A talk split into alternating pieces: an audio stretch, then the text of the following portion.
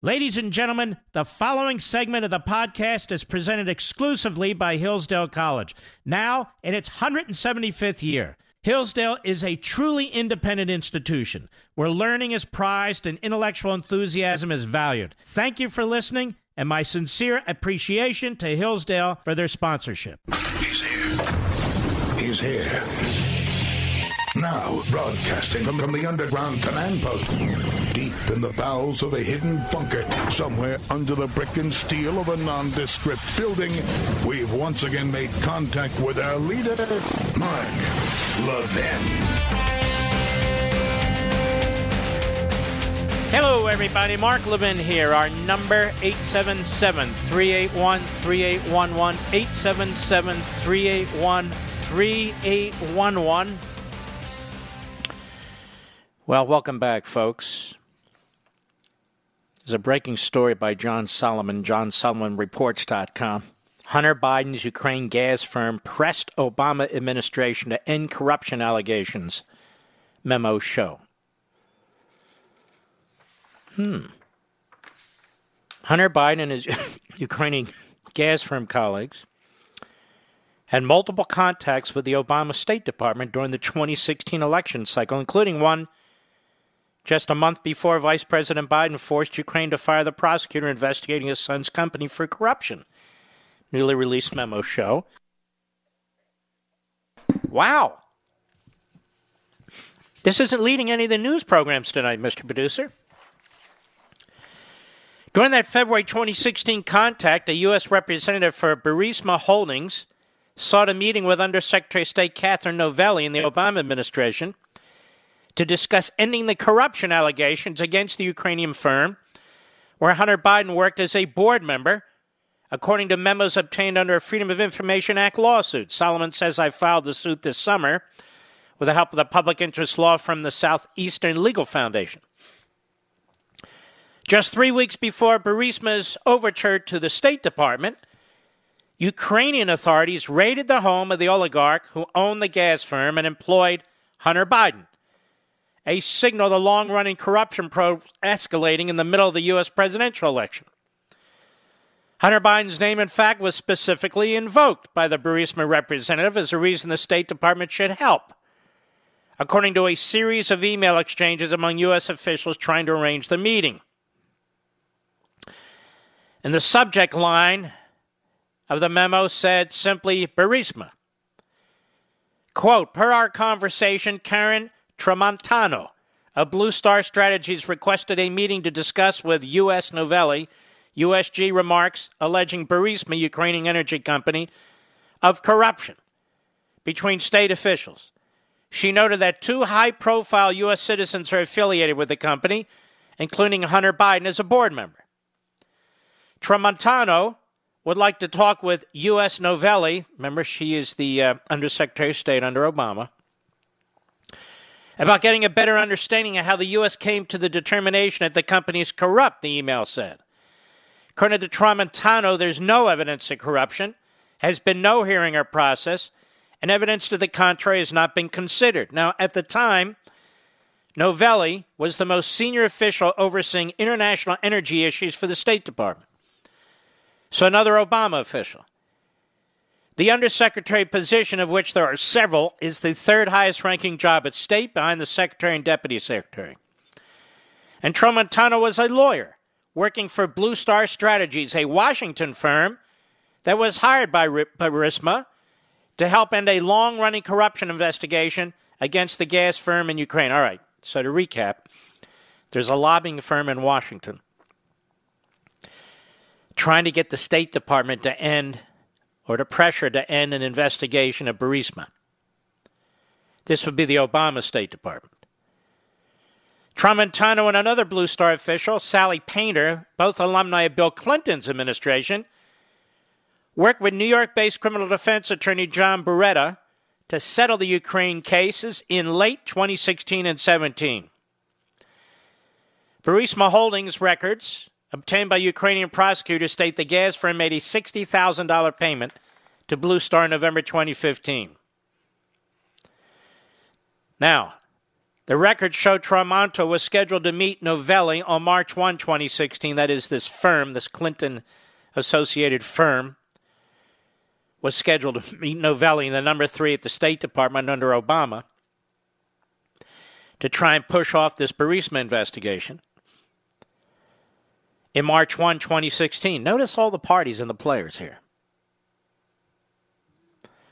The records don't show whether the meeting actually took place. The FOIA lawsuit is ongoing, and state officials are slated to produce additional records in the months ahead.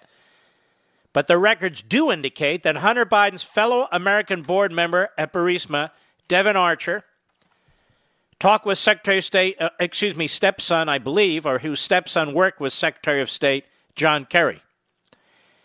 In addition to serving on the Burisma board, Archer and Hunter Biden were partners at an American firm known as Rosemont Seneca. I know this gets confusing.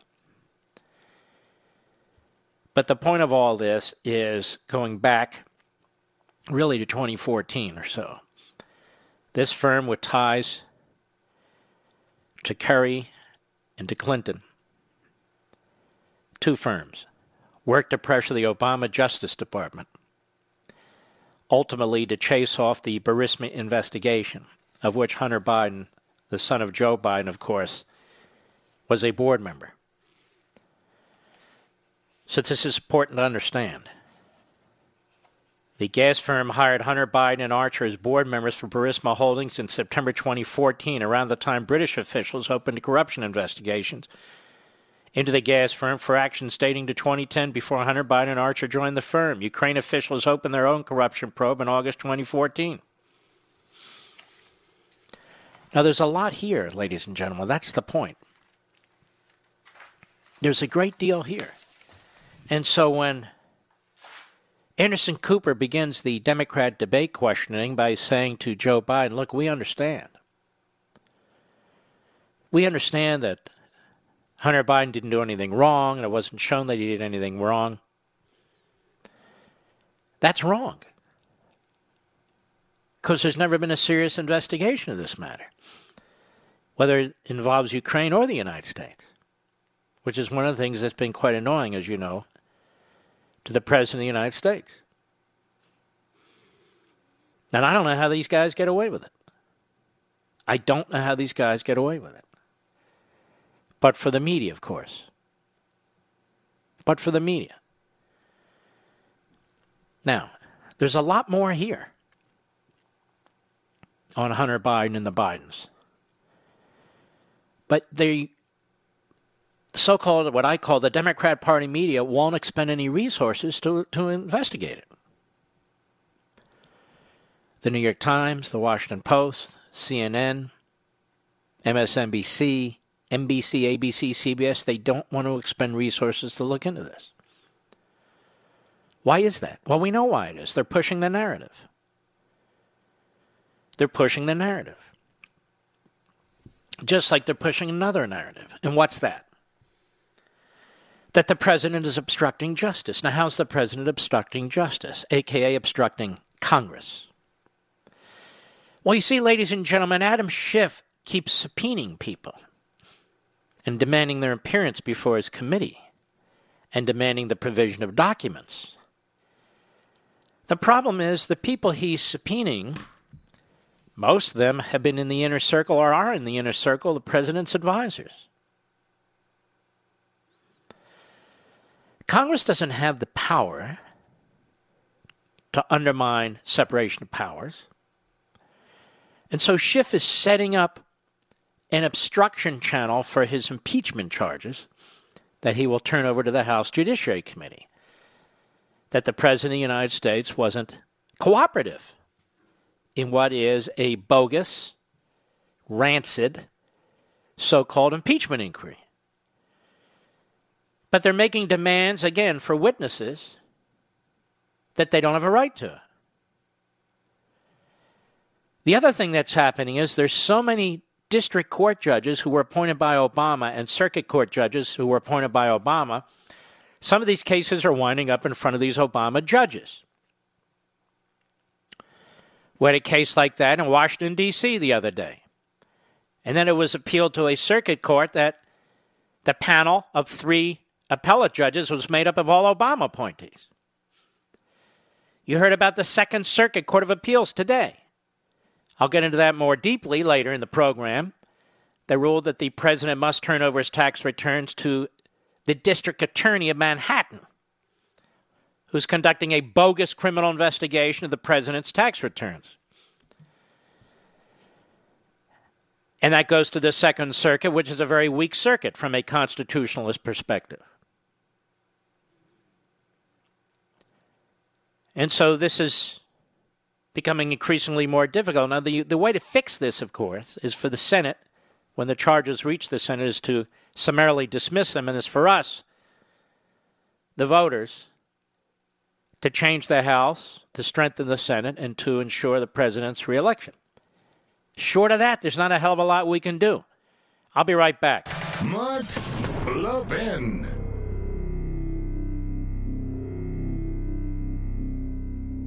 Liberty and learning. In a healthy democracy, these two things are mutually supportive. In America today, however, that bond is broken. To help repair the breach, Hillsdale College has launched the Van Andel Graduate School of Government in the nation's capital. And unlike other graduate programs, Hillsdale teaches politics as a human activity oriented toward justice a series of choices, guided in the best case by right principles, but made in ever changing circumstances that require prudence to achieve the best attainable results. Hillsdale's curriculum combines the careful reading of primary sources and serious historical inquiry. Students learn how to apply the principles of free government and advance the cause of constitutionalism in the context of ever changing circumstances. Hillsdale's new Van Andel School of Government is a program unlike any other in Washington, D.C. Hillsdale College, pursuing truth and defending liberty since 1844. Learn more at levinforhillsdale.com. That's L E V I N for Hillsdale.com.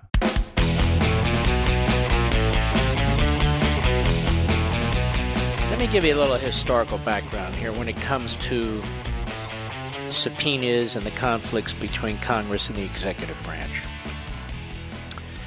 I don't believe we've ever had a situation where a committee of Congress, whether acting for the full House or Senate or on its own, has unleashed scores and scores of subpoenas against a president and or a White House generally. I cannot think of another time when that has happened in American history. Not another time, period. On occasion, yes. Number two, I cannot think of another time in American history when subpoenas are being used as a basis to build an impeachment case over the fact that the White House defends itself against these almost infinite number of subpoenas that continue to be thrown at it. And the fact of a White House defending the power of the presidency in Article 2 in an area that at times is ambiguous or nebulous is treated as an impeachable offense or obstruction. Number three, typically throughout our history, the way these matters were handled wasn't by courts, it was by compromise, a negotiation between the executive branch and Congress. But when you have a situation where you have a Jerrold Nadler or an Adam Schiff and others who are chairman of these committees, previously Elijah Cummings, the late Elijah Cummings, and others, Eliot Engel, which has a, a, a plot by the Speaker and the Democrats in the majority in the House, are abusing the subpoena power. And they know that these cases, many of them, will wind up in front of Obama judges, whether at the district court or appellate court level, who will rule in favor of them it is so thoroughly destructive of our government, of our constitutional order. And so when they're subpoenaing individuals like the former counsel to the president, or deputy counsel to the president, or a national security advisor to the president, or a former national security advisor to a president, making it virtually impossible for any president to conduct business Well, they're setting up a constitutional confrontation without any interest whatsoever in negotiating a compromise of any kind. And then the matter goes before a court, as it did last Friday, circuit court, as it as it apparently did today with the president's taxes. The purpose of which are to destroy the president and weaken the presidency. Because that's what's going to happen.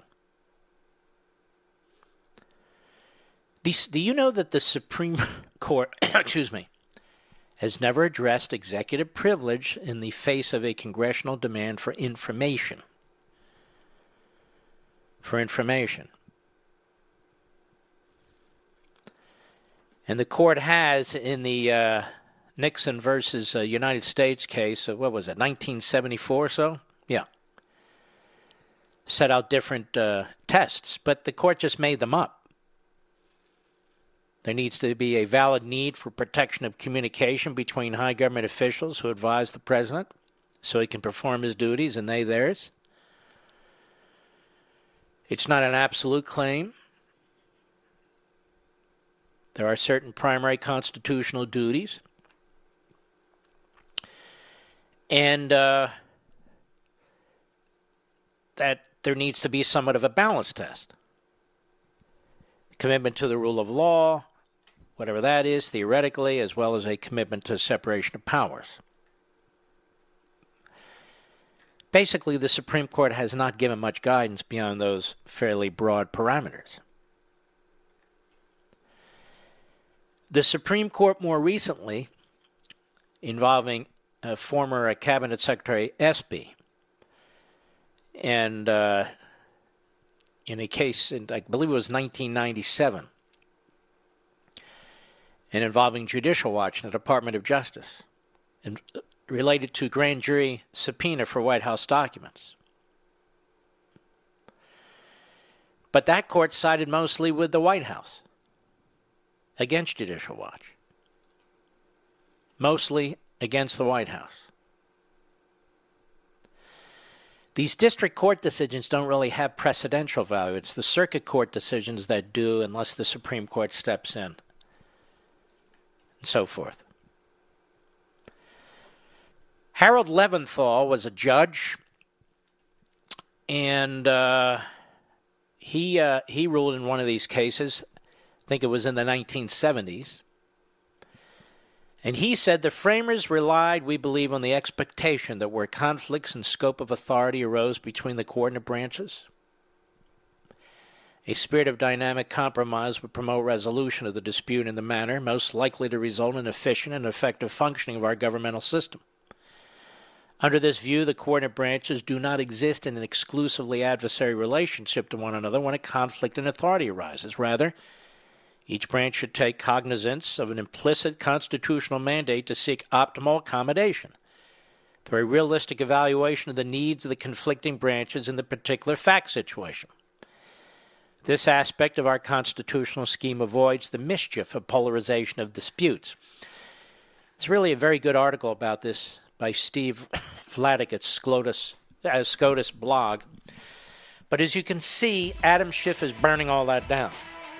These subpoenas have as their purpose not really the pursuit, the legitimate pursuit of witnesses for testimony, but he's subpoenaing witnesses who he knows will not be provided by the executive branch, where he knows no compromise or accommodation can be met, and so he just chalks it up to an impeachment charge.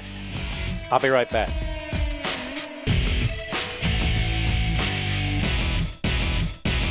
Since its founding in 1844, Hillsdale College has provided students with sound learning of the kind essential to preserving our civil and religious liberty. Now, I want to tell you about Imprimis the free monthly speech digest of Hillsdale College. Imprimis is dedicated to educating citizens and promoting civil and religious liberty by covering important cultural, economic, political, and educational issues. First published in 1972, Imprimis is one of America's most widely read publications in support of liberty, with more subscribers, 3.9 million, than the Wall Street Journal and the New York Times. And recent Imprimis publications have addressed issues like free speech, the regulation of big tech, mental illness, and the American medical insurance system. And because America's founding principles are so important, Hillsdale offers Imprimis absolutely free of charge to anyone who requests it. That's right, you can subscribe to Imprimis for free. Here's what I want you to do. I want you to visit imprimis.hillsdale.edu for your free subscription. That's Imprimis, I M P R I M I S dot hillsdale.edu. Welcome to Hillsdale.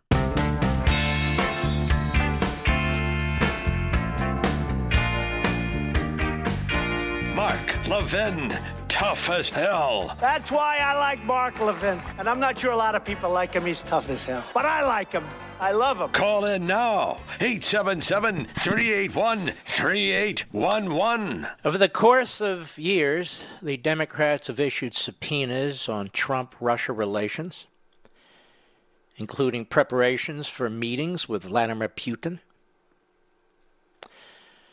This is from Cato Trump's business dealings with foreign governments, Trump's tax returns, non disclosure payments, firing of James Comey, firing of U.S. attorneys, discussion of classified information at Mar a Lago alleged, the travel ban, family separation policy, transgender ban for the military, and more. and more. And so you can see this is really a concerted campaign, a strategy to follow one of these courses. They're, they're, they're going after Ukraine, of course, that issue, which is so bogus, and now they're going to build this. I've talked to you about this about two weeks ago. This second course, which is the subpoena course. And I'm just making you aware of it. I'm just making you aware of it because of how utterly unconscionable and irresponsible this is. We have what is a small majority Democrats in the House now purposely pushing separation of powers to the brink. And the more judges that get involved and the more courts that get involved, the more they're going to politicize themselves. What they should do is stay the hell out of it, whether it's taxes or anything else and say that the political bodies have the tools to resolve this themselves, either through negotiation and accommodation, or they can do it through impeachment, or however they want to do it.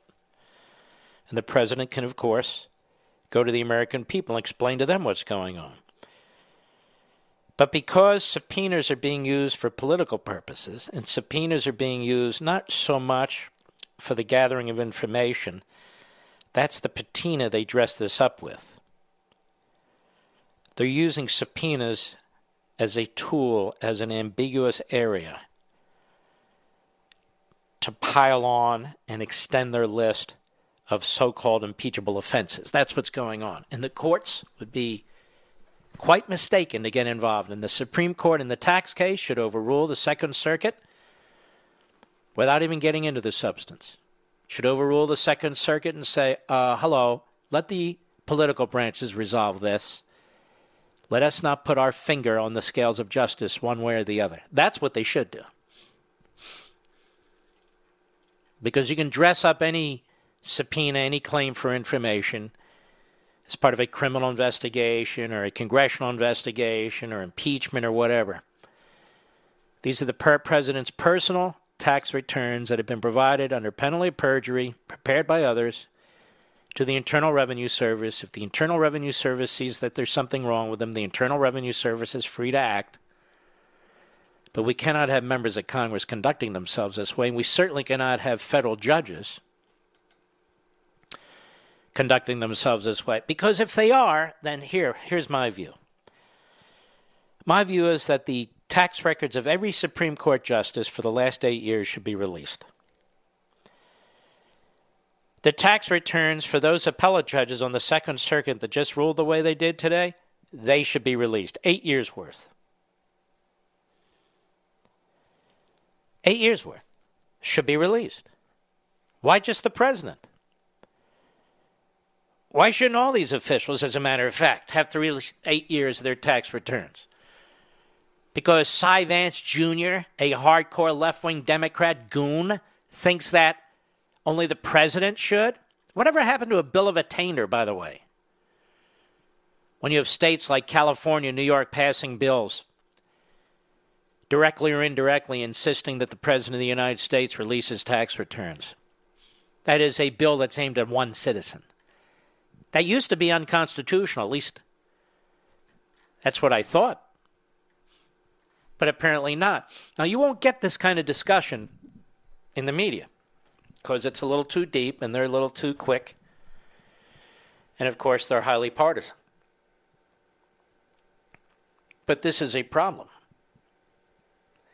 that's being pushed and forced by the left, the Democrats in the House of Representatives. I thought hard about whether to even raise this issue. If I'd lose most of these, oh, God. Uh, but I think it's important that you understand because at some point they will issue a charge or multiple charges of impeachment uh, in the House based on the strategy of unloading all these subpoenas on the president, knowing full well that he look the president, even in good conscience, even if he wanted to abide by every one of these subpoenas, he cannot without damaging the office of the presidency. He can't do it without weakening separation of powers. You know, what's interesting and what's never discussed is Congress. Congress can act outside of its constitutional boundaries. Thomas Jefferson talked about it often. He, he said you could have legislative tyranny. That's what we have right now legislative tyranny. It's interesting that also the, uh, the House released the transcripts, uh, supposedly, of Yovanovitch and McKinley, two bureaucrats at the State Department, two Obama holdovers, that they would issue those. There's a piece here, I was going to get to it later, but let's stay on this. About the whistleblower that came out, uh, I guess, Saturday. CBS News. Whistleblower willing to answer Republicans' questions in impeachment probe, lawyer says. And then there's this one, same day. Wall Street Journal Trump allies ramp up efforts to unmask whistleblower.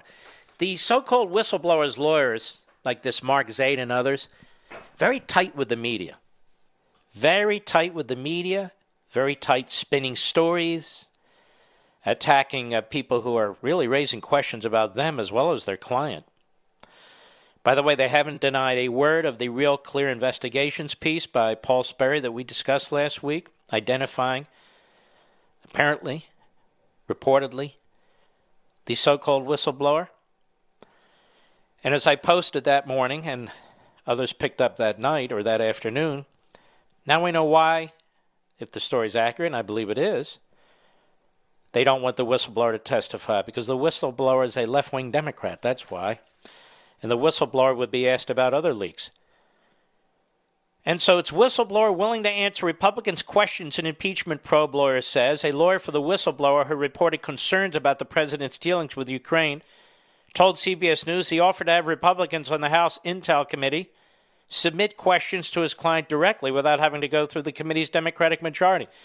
Submit questions in writing, you see, to the whistleblower's legal team. to the legal team. Now, why would the Republicans agree to that? It's not like he's the president. He's a so called whistleblower. And that troubles me enormously. All the years I served, eight years in the Reagan administration, I never saw a whistleblower like this. Somebody with secondhand information who can unilaterally identify himself as a whistleblower, incorrectly check a box. I'll say incorrectly could be dishonestly too, saying he had firsthand information. I've never seen a whistleblower like this, quite frankly. We know there have been shenanigans involved there in the changing the form at one point. There's a debate over when, but that question could be asked too. There's a lot of questions for this so called whistleblower, and there's no reason that he should be above the law you know, folks, we have open court proceedings for a reason. So the public knows what's taking place. And so the public can be check a check on the parties as well as the authority, the courts, and in this case, Congress. In the end, it's always about us, not about them, not about the so called whistleblower, the whistleblower's legal team, the Democrat Party, impeachment. It's about us. All of this exists for you and me, us, we the people. And so somebody comes forward and triggers this effort to remove a sitting president of the United States. Questions can be asked of the individual, not so the person has time to sit there and lawyer up and figure out answers and so. No. With the klieg lights on and the mic open, on the spot, just like if it were a trial, and can be asked questions. With whom did you share the classified information about the president's phone call? That's a question. How did you come by your lawyers? That's a good question. With whom did you meet on Mr. Schiff's staff? When did you meet with them? How often did you meet with them? Did you communicate with them by texts, by emails, by phone, in person? Do we have access to that information? Many more questions can be asked. Did you ever talk to any reporter? To any news organization? Which ones, if so? When did you do that?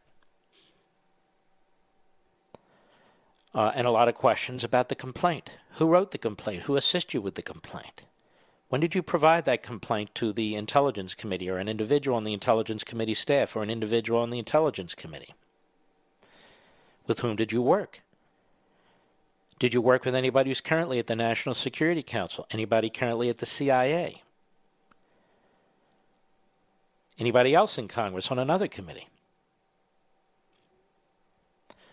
Who actually knows your identity on this committee? Anybody? Have you ever had a discussion with Nancy Pelosi? Steny Hoyer? Any other Democrat in Congress? Any Republican? Now, I could go on and on and on.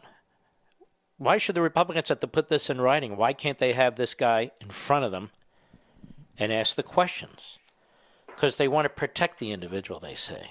Ladies and gentlemen, a lot of people have to go to court, criminal and civil court, open court, and they're not protected. And I dare say that the President of the United States and his family have had more death threats than this so called whistleblower. I don't even know how this whistleblower could have a death threat since, at least theoretically, we're not even supposed to know who he is. People sending death threats to their lawyers, maybe? I don't know. But all the top talk show hosts get death threats. I can tell you this. And many of the top TV hosts get death threats. Uh, when I interviewed for Life, Liberty, and Levin, Congressman Mo Brooks and Congressman Matt Gaetz, both of them told me they have received multiple death threats. Congressman Gaetz even told me he had to find another residence. We didn't have time to talk about it, but both of them wanted to talk about it. The media don't care about that. The media don't care about that. But even Blasey Ford had to come forward at some point. Your accuser has to come forward at some point. But I have another question for the so called whistleblower. Who suggested to you to use the Whistleblower Act as a means to filing a complaint because you see that that's additional lawyering guidance you might say that was given to this guy in order to make it much more difficult to get information about him and his background, his identity obviously. And for the Democrats to keep running around saying, hey, look, look, Trump is obstructing justice because he wants to know the identity of the whistleblower.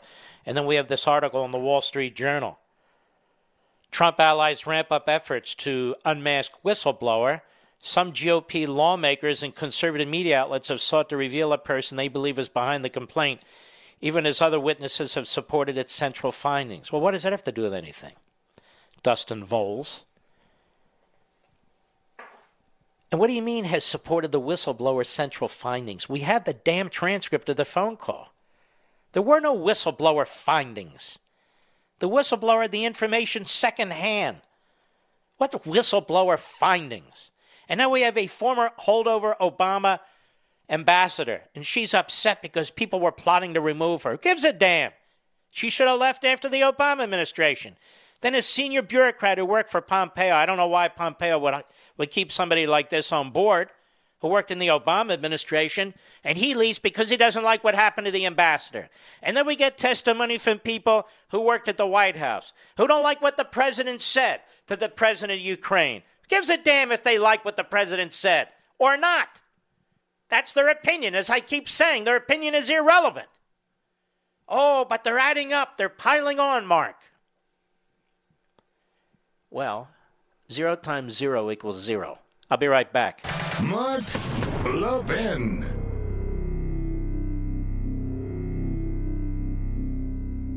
You hear me talk about Hillsdale College a lot, about its rigorous classical liberal arts curriculum, about its exceptionally bright and patriotic students. 175 years ago, Hillsdale College was founded with a mission defined by four enduring purposes learning, character, faith, and freedom. While many institutions have lost their way, Hillsdale College maintains an unwavering commitment to learning, character, faith, and freedom. I've also talked about the great Dr. Larry Arnn, the president of Hillsdale College. It's one of the finest Americans I've ever known. And he explains that these four purposes learning, character, faith, and freedom remain inseparable in the activity of education at Hillsdale College. He says, Learning is difficult and takes more than talent, it takes hard work, which requires character. Freedom is essential for learning, but it is fragile and constantly under threat, so its principles must be studied by all for the sake of its defense. At Hillsdale, faith and learning are integrated toward God because He is the first authority.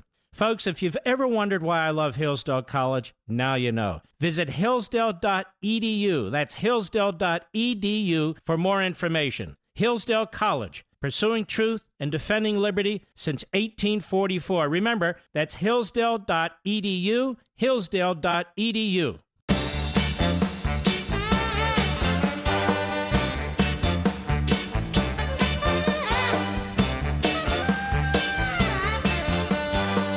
So, why do we need the whistleblower's testimony? Adam Schiff says we don't need the testimony anymore. We have the phone call. Well, ladies and gentlemen, obviously we don't need the so called whistleblower to testify about the phone call because he doesn't have any first hand knowledge about the phone call. We need the whistleblower, so called, to testify about Adam Schiff, about Adam Schiff's staff about the former national security advisors on the Obama administration who were held over briefly in the Trump administration, and then Adam Schiff hired them. We need to know about the so called whistleblowers' conversations with one or both of them and with Schiff. And whether he even had conversations with Schiff. We need to know everybody he spoke to.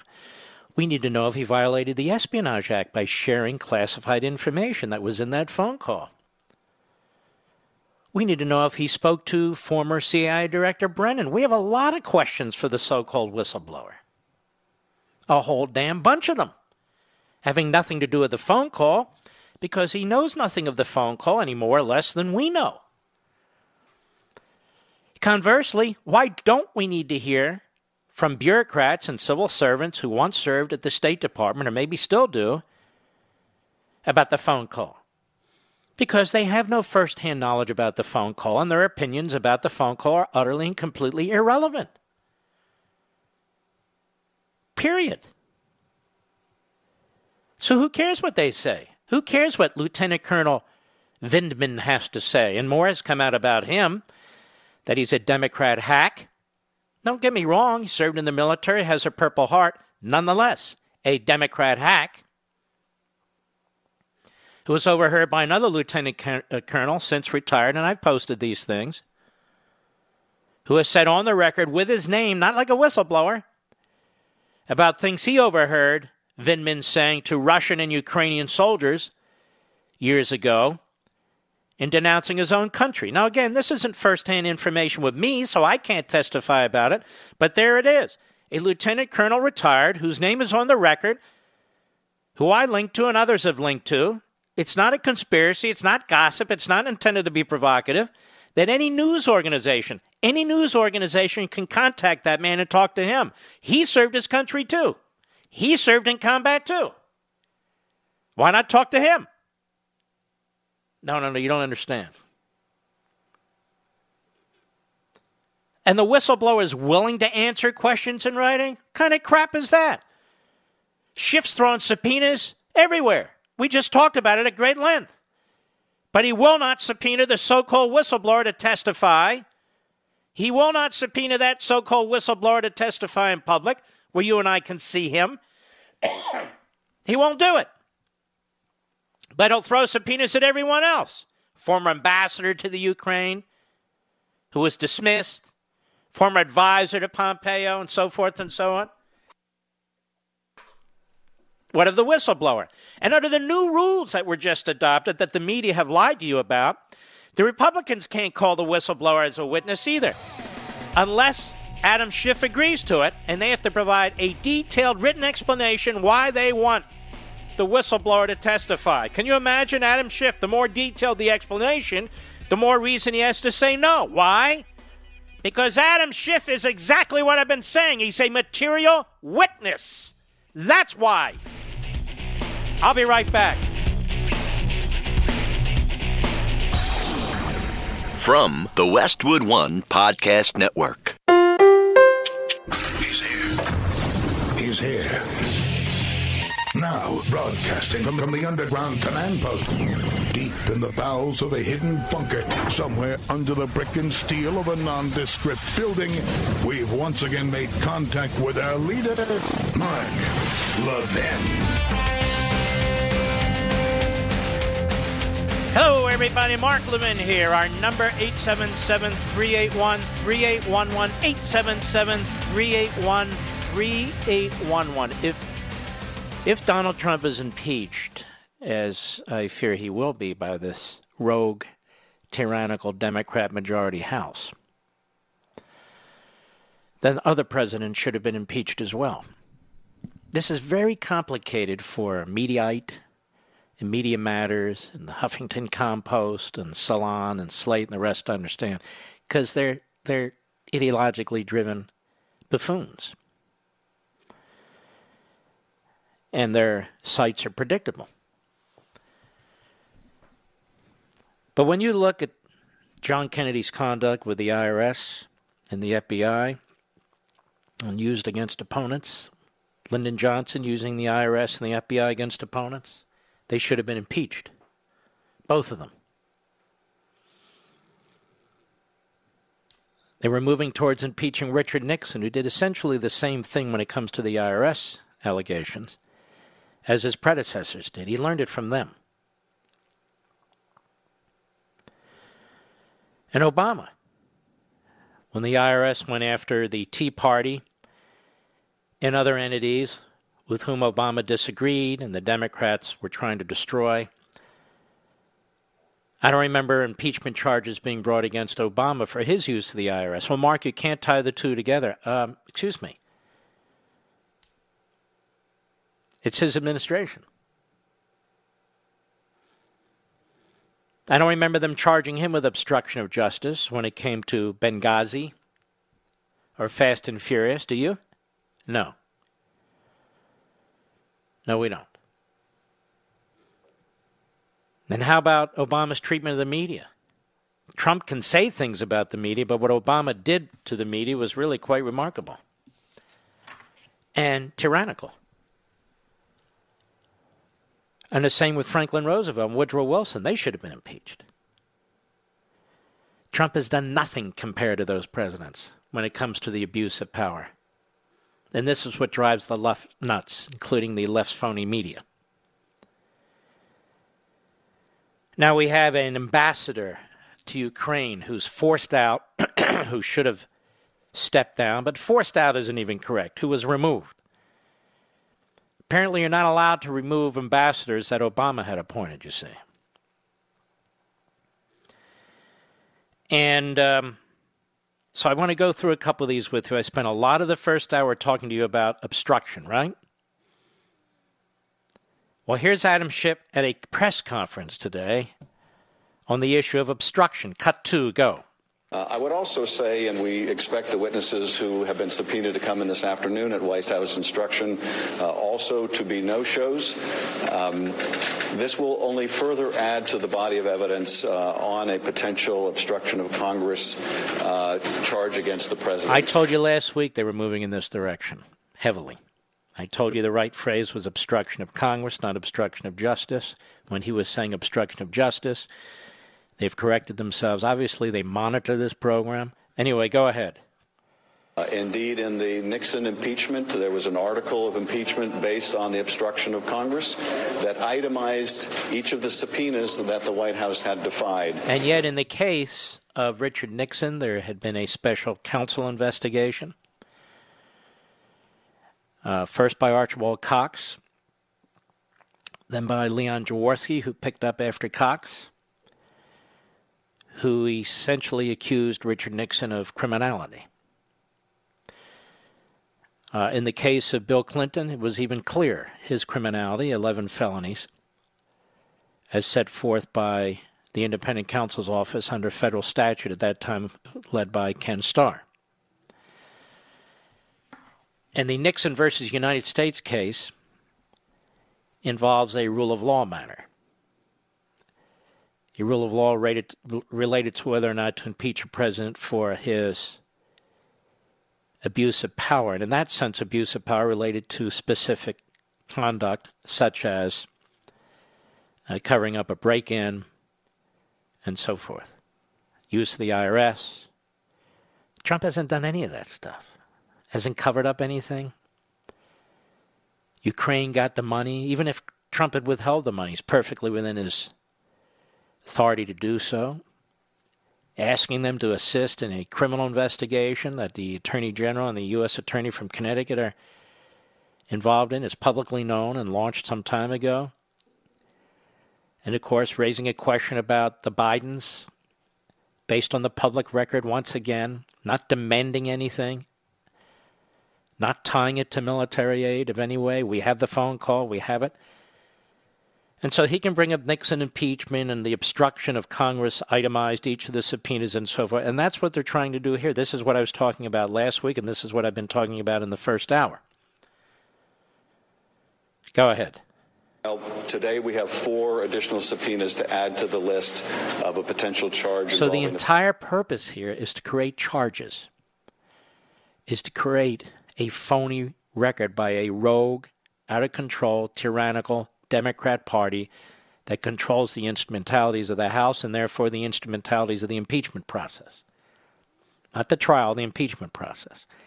So they continue to issue subpoenas that they know will not be honored for separation of powers purposes. And so they'll just keep doing it. And say here we're itemizing the subpoenas that the White House defied to create an obstruction of justice scenario for the 2020 election that this is a president who doesn't follow the rule obstruction of uh, Congress, excuse me. This is a president who doesn't follow the rules. This is a president who's obstructing. See, for a lot of our fellow citizens, that's all they need to hear. The president obstructs, obstructs, obstructs. They tried to do that in volume two of the Mueller report and they failed. They tried to do that during the Nadler hearings, they failed. They tried to do it during the Mueller hearings, they failed. And so now they're creating an obstruction scenario which is just as phony, but they're creating an obstruction scenario. Every time the White House, the executive branch, the president says, no, we're not going to damage the office of the presidency. The president has to have advisors. And no, we're not going to comply with it. And so they are creating this constitutional confrontation where one isn't necessary in the least, particularly over this Ukraine issue, which is a phony issue. Go ahead. United States uh, and his obstruction of our constitutional duties. See, his duties are constitutional, and the president's, you see, are not. But of course, the president's duties are constitutional. He has every much a, a right and authority under Article 2 to protect the office of the presidency. And as I said again earlier, and I've said before, Jefferson was right. You could have a tyrannical legislature, and we do just because Congress issues subpoenas, just because a Clinton, a uh, Obama judge orders it to be complied with, doesn't make it right. Doesn't make it right. And now you can see Schiff is circling the wagons around this Yovanovitch, an Obama holdover ambassador, like it's such a great national crisis or constitutional issue or impeachment matter that she was removed. Who cares? Cut three, go. You will see in Ambassador Yovanovitch's testimony what a dedicated public servant she is. Uh, this is someone who served the country with distinction for decades. It is someone who also is one of the first. I see. So when Brett Kavanaugh served the country with distinction for decades, both as White House counsel and then as a federal judge in Washington, D.C., on the D.C. circuit, I don't remember the people saying, you know, here we have a uh, someone who served the country with distinction for decades. I didn't hear that. Did you hear that, folks? No, of course you didn't hear that. I didn't hear when it came to Lieutenant General Michael Flynn. Here we have somebody who served the country with distinction and courage for decades. Did you hear that, ladies and gentlemen? I, I didn't hear that either. Go ahead to this irregular back channel that the president established with Rudy Giuliani. It's uh, not an irregular back channel. We've talked about this repeatedly, but of course the media will not, which is virtually every president, virtually every president has used individuals outside the State Department bureaucracy to speak to heads of state, starting with George Washington, all the way up to this president. Obama did it, Clinton did it, Nixon did it, they all did it. There's nothing irregular about it. A president is in charge of foreign policy, a president is in charge of the executive branch, and that includes the State Department. It includes the State Department. So it's not an irregular channel, and he's not required, the president, to uh, continue with an Obama holdover as the head of Ukraine. And by the way, the Obama administration was lousy when it came to Ukraine. They didn't give it the military aid that it requested and needed. Trump did. Go ahead. The damage that it was doing to America's national security uh, and foreign policy didn't do any interests. damage to America's national security and foreign policy interests. Period. The president decides U.S. foreign policy objectives. Listen to this. Go ahead. How it was working at um, in opposition, not in support of U.S. policy objectives. U.S. policy objectives are determined by the President of the United States. He's in charge of our foreign policy, he's in charge of the State Department. Not Yovanovitch. Not Yovanovitch, not the Obama holdovers. The President of the United States is in charge. Kind of idiotic, stupid Go ahead. Ambassador Yovanovitch had a well earned reputation as a fighter of corruption. Um, and she Have working... any of you ever heard of Ambassador Yovanovitch as a fighter of corruption?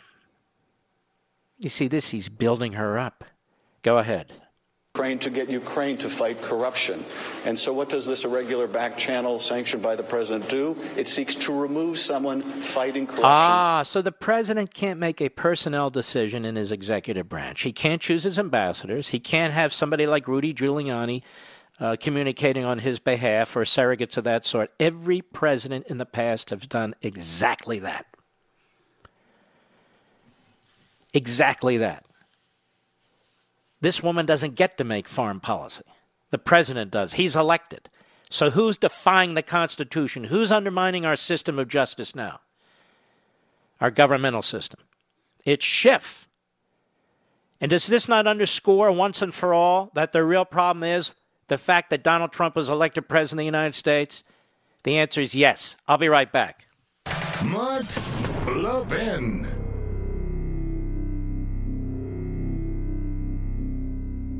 In today's digital age, where cyber threats loom larger than ever, safeguarding your personal information is paramount. So why is Congress considering a law that could put your credit card data at greater risk of being hacked and exposed to foreign networks? This Durbin Marshall credit card bill could jeopardize your financial data, make it more susceptible to cyber intrusions.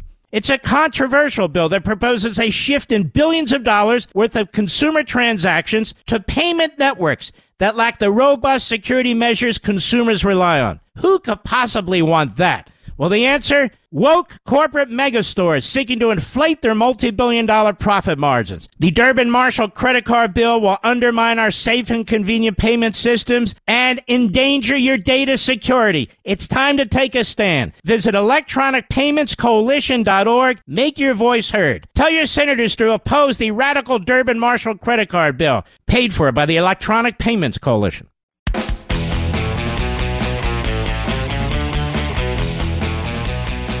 You're in the market for a new home, I have some good news for you. According to new data, the average monthly mortgage payment has dropped over 6% in the last year. 6% drop, meaning home ownership really is within reach, especially when you call my friends at American Financing. Even if you already own a home, it may be a good time for you to call and see if you can refinance to a lower rate so that you too can drop your mortgage payment. When you call American Financing, you'll work with a salary based mortgage consultant. There's no pressure, no upfront or hidden fees either. This is a family owned and family run business, and they treat you with respect. And they're trying to help you tailor a loan that works for you. Now, just a custom loan designed around your financial goals. They really are in it for you. I've talked to them, I know them, that's why I endorse them. If you're ready to capitalize on today's very low rates and make lower payments, then make the just 10 minute call. That all that's all it is. 10 minute call to American Financing and you'll be glad you did. Call 888 900 1828. 888 900 1828. Write that down. 888 900 1828 or go online at AmericanFinancing.net. American Financing, NMLS 182334, www.nmlsconsumeraccess.org. There's a few very, very important elections tomorrow, including in my Commonwealth of Virginia, where I need every Republican and conservative to get out there and vote. Or we're going to lose the, the uh, House of Delegates, we're going to lose the state Senate, and we're going to lose our Second Amendment, we're going to lose our First Amendment, and this governor with his after birth abortion, they're going to push every radical agenda item they can. So if you're listening to me now, whether you're in your cars or in your homes or in your offices, and if your place of voting is the state of Virginia, the polls open at 6 a.m. and they close at 7 p.m. It is a turnout election. That is, a lot of people don't vote. You need to vote. You need to get on your phone tonight. Make sure your family members vote your friends, your colleagues, your neighbors, assuming they're going to vote the right way. I mean, you got George Soros pouring millions into this state over the Commonwealth states elections. They're trying to take this state. Kentucky. You have a terrific governor in Matt Bevin. President of the United States is there right now campaigning for him. This is serious, serious business. And the radical Democrats want to remove him just as they want to take over the state of Virginia. So, a few states out there Mississippi, Louisiana, I believe, Virginia, I know for sure, Kentucky, I know for sure, big elections. And I don't want to live in a dark blue state here, my fellow Virginians. Many of you call me on WMAL and you say to me, Mark, what can we do? What can we do? It? You can do it tomorrow. It's a big deal. Let's show the entire country what we're made of. And all those who have elections all over the country, you too, show the nation. Let's take a little listen at the president now in Kentucky. Go ahead. Our history and our heroes. They want to subjugate you and break you to their will, but Kentucky will never be broken. Kentucky can't be broken. You're too strong and you're too smart. In their crazed thirst for power, the Democrats are trying to tear our country apart. First, Democrats engineered the Russia hoax, the most egregious fraud ever foisted upon the American people, the Russian hoax. Then they did the Mueller scam. You remember that, the Mueller scam.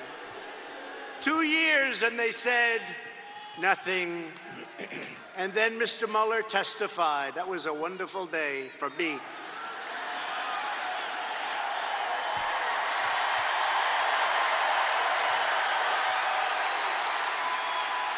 And you remember last week, I don't know Tulsi Gabbard, but Hillary Clinton said that Tulsi Gabbard is a Russian agent. I don't know Jill Stein. She's a greenie, and that's fine. She's a greenie, Jill Stein. But Jill Stein was an agent of Russia also. These people are crazy. Now, corrupt politicians, Nancy Pelosi and Adam Schiff, they are corrupt. And Nancy,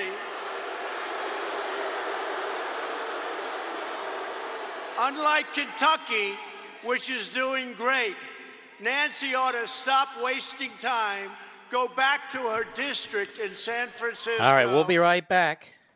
I think we're going to listen a little bit more to our president. See you in a few minutes.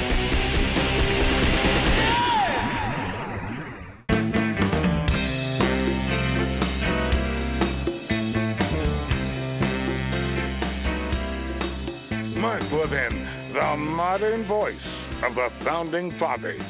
This is the Mark Levin Show. Dial in now at 877 381 3811. You know, computer systems in cars are the new normal, from electronically controlled transmissions to touchscreen displays to dozens of sensors.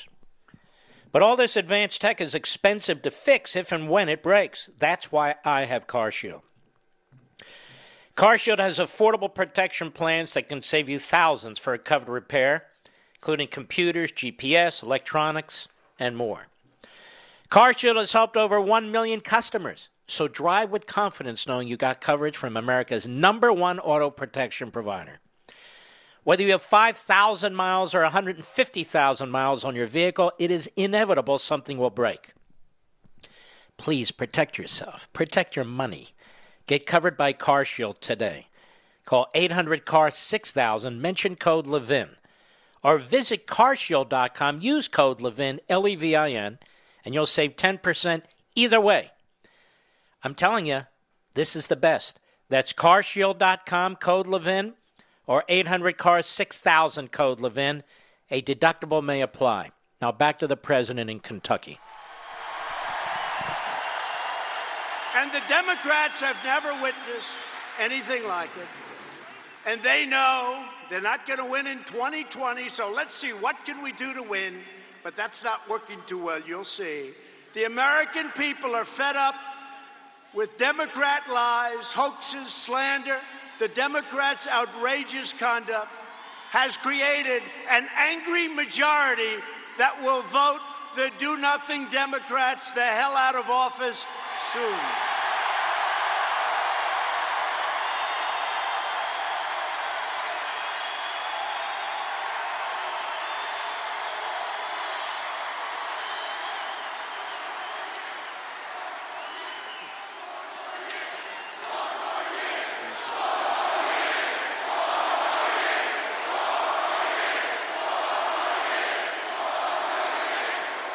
Tomorrow, Kentucky has a chance to send the radical Democrats a message.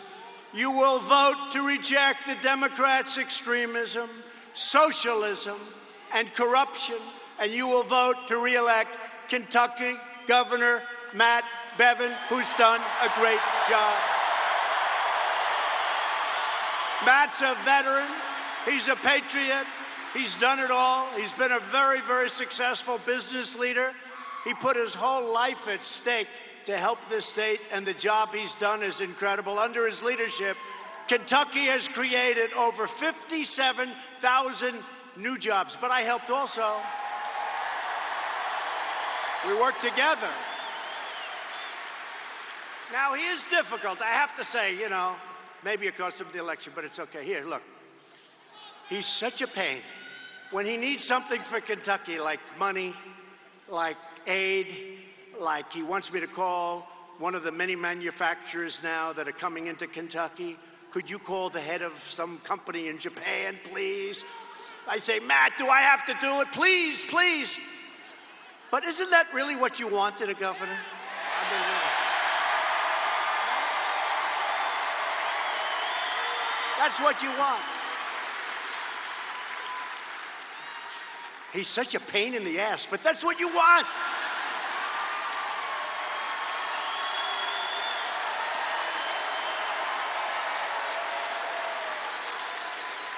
And the job he's done, one of the best in the country. Not the best, he's been incredible. Matt is strong on crime and tough on illegal immigration. Thank you. He's pro worker, pro life, and 100% pro Second Amendment.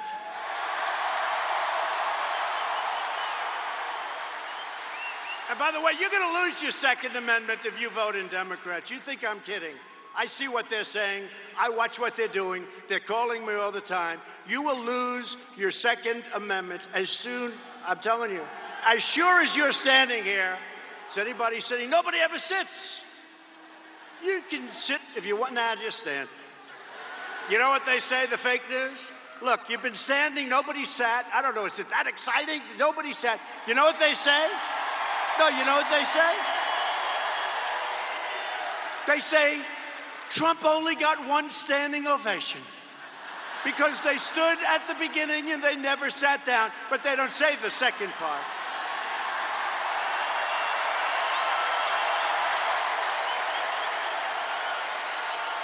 Uh, it's great, great, great spirit. You know why? You love our country.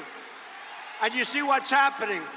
We have turned this big monster ship, we have turned it around. And we need so badly, you know, it's like you plant a tree. It takes a little, we have to get those roots to hold. We have the best unemployment numbers in the history of our country. So many things, so many things. The best employment numbers, we have the best of everything. And I think I'm going to count, but I think it's like 118. I told you we have a record stock market today. I think about a hundred. I'm going to have to check it because, you know, with the fake news, if I'm off by a half a point.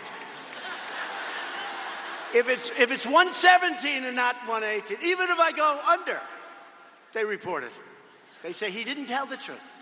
It was really 119, but uh, like a lot, over a 100, where we had the highest stock market in our history. Think of that. That's incredible.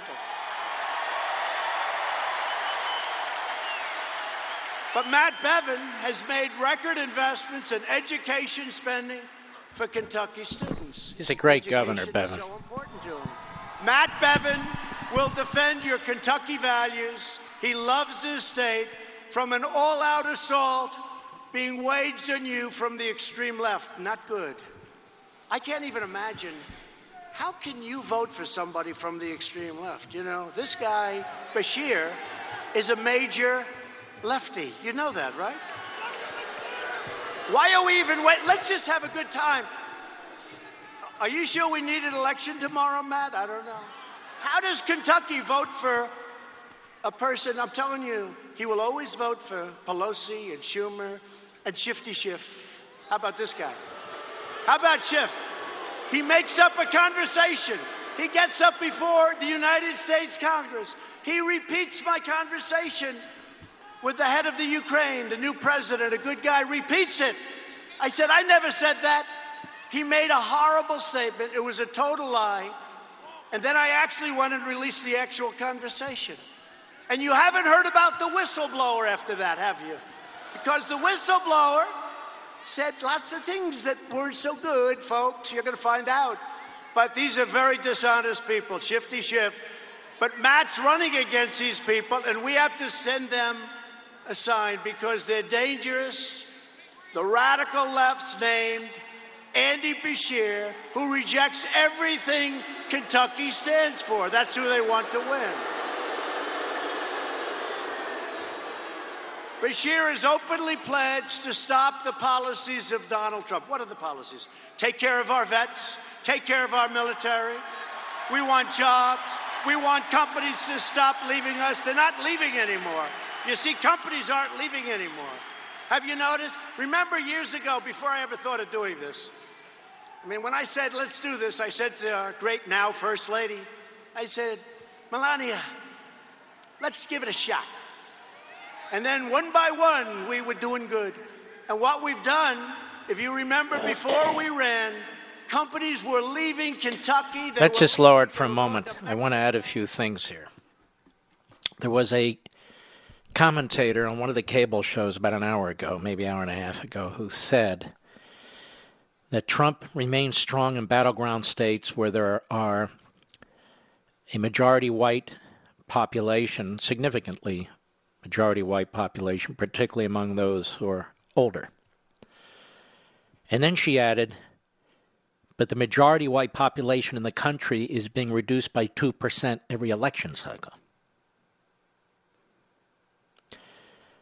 Now, what she's saying there, even though she's a liberal, is the more immigration we can have into the country, the better the chance of the Democrats winning. The larger the majority of the white vote in these various states, the harder it is for the Democrats to win. For them, it's about race. That's why they oppose a wall. That's why they won't secure our borders. That's why they undermine our immigration laws. That's why they call themselves sanctuary cities, sanctuary states. It's not about the people, white, black, brown, in between. It's about their power.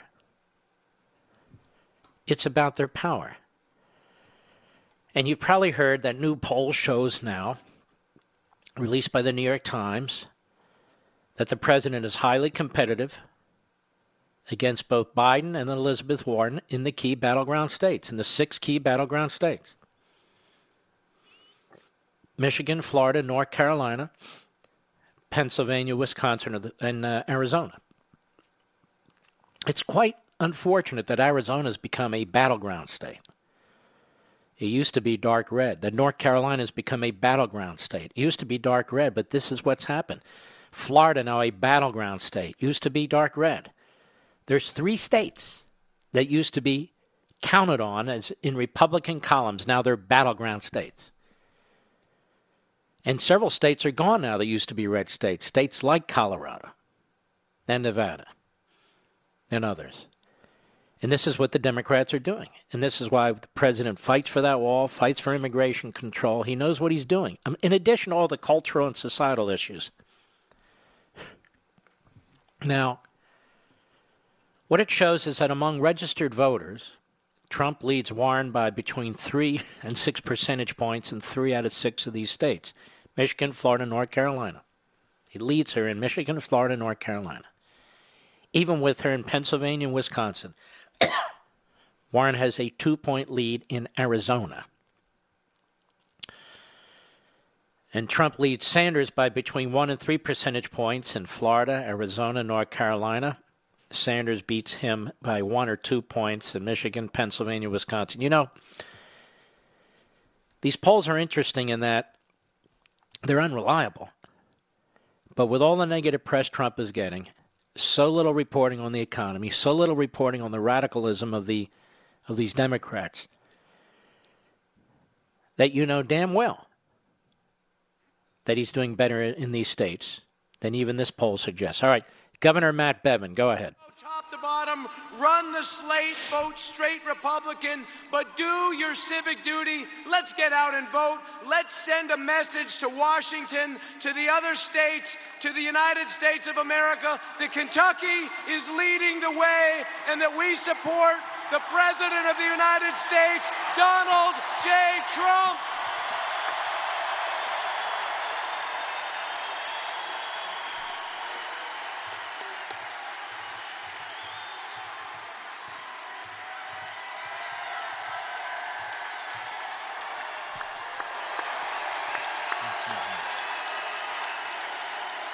I should add, folks, in Kentucky, and Kentucky hears us, it's a very close race for governor. You know, he was way behind at one point. It's very tight right now. So you need to vote, Kentucky. Tomorrow's a big, big day in these commonwealths the Commonwealth of Kentucky, the Commonwealth of Virginia, and the state of Mississippi. Those three states. Go ahead. It's up here. I know a lot of people that work hard, he works smart when the Democrat arsonist in Washington tried to destroy an innocent man named Brett Kavanaugh, now Justice Brett Kavanaugh. Mitch refused to cave to the left wing mob, and that's what it was. It was a mob. There has never been a man treated so badly in Washington as Judge Kavanaugh. Previously judge, now justice. We got him in, and he's been great, and he will be great. Mitch confirmed two tremendous Supreme Court justices. Mitch helped deliver the largest ever investment in our military and pass VA choice and VA accountability for our amazing We have to take a short break. We'll be right back. Mark Levin.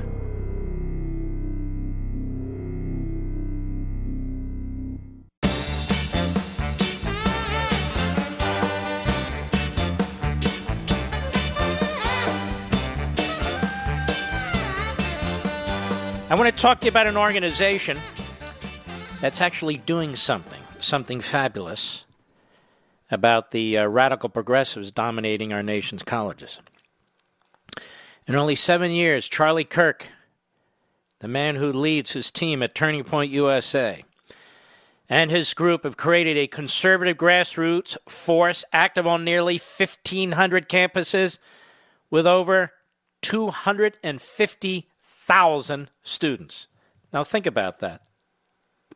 Did you even know that? I hadn't known that. It's amazing. Quarter of a million and growing.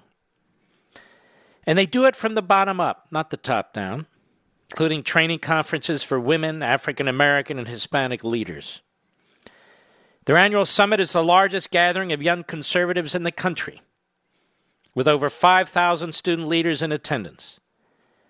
Turning Point USA is training up our own army of campus fighters, and they need your support to keep up this great work. Go to markforturningpoint.com. That's markforturningpoint.com. And I love these folks because they play offense. They play to win. So please go to markforturningpoint.com. Help them take the fight to the campus radicals. You'll be able to see the ways in which you can help. Let George Soros fund the left. We will, our guys. There are others who've already committed to double your efforts, by the way. Double your efforts, double your support. So please go to markforturningpoint.com. That's markforturningpoint.com. Back to the president. Go. money from corrupt oligarchs. I say tonight to the media, That's Rand do Paul. Job and print his name. I agree with that. Whistleblower, so called.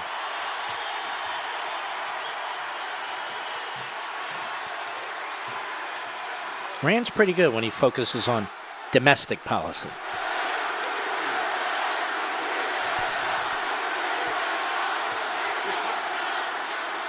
By the way, Mr. Uh, producer, the uh, call screen's not working.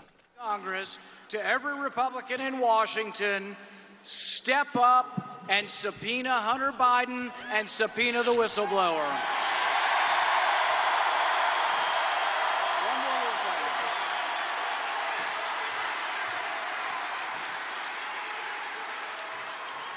And I say to my colleagues, if Shifty Schiff will not let Hunter Biden come, and if he will not bring the whistleblower for, every Republican in Congress should take a walk and say, this is a farce.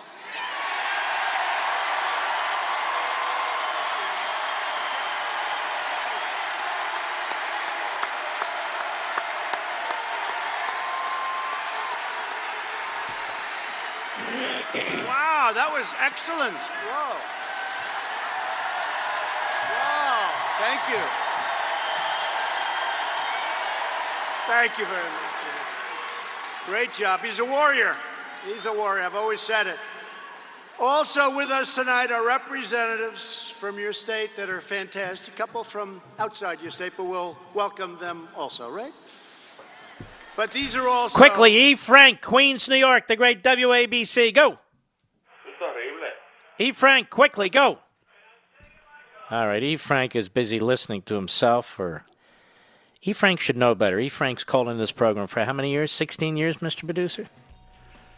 Well, we only have 30 seconds left, so it's either listen to Dead Air from E. Frank or we dance along here for the next hour. We have a great guest at the bottom of the next hour, by the way, just in time, too.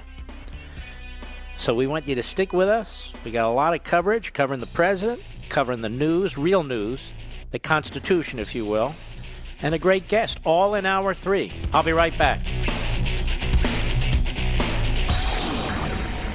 From the Westwood One Podcast Network. He's here. He's here.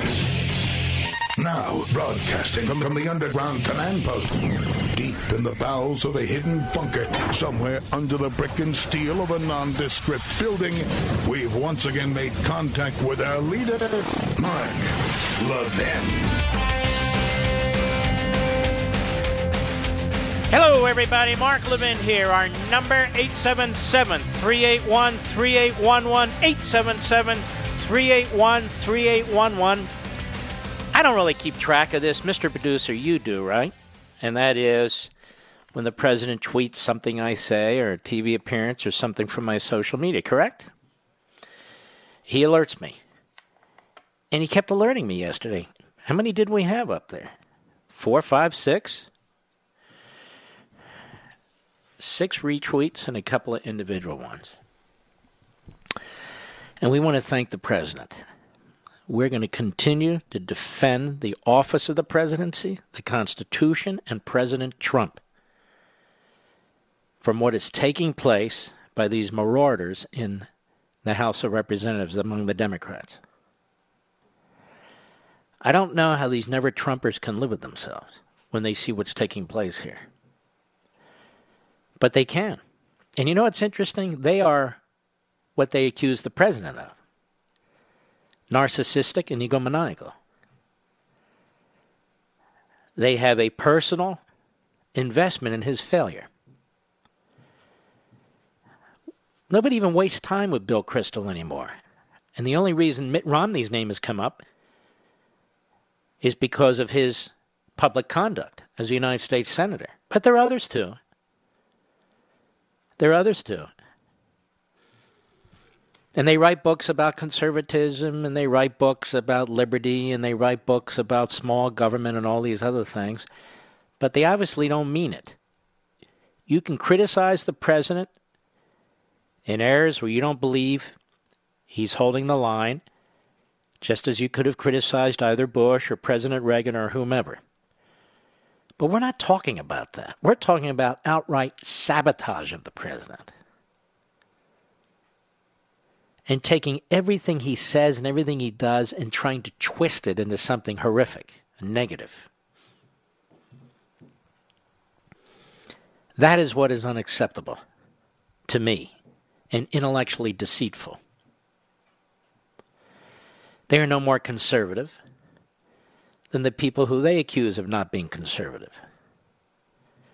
And I've written many books about this, and I've spent a lot of time talking about it. And more than talking about it, I spent eight years of my life working in the Reagan administration.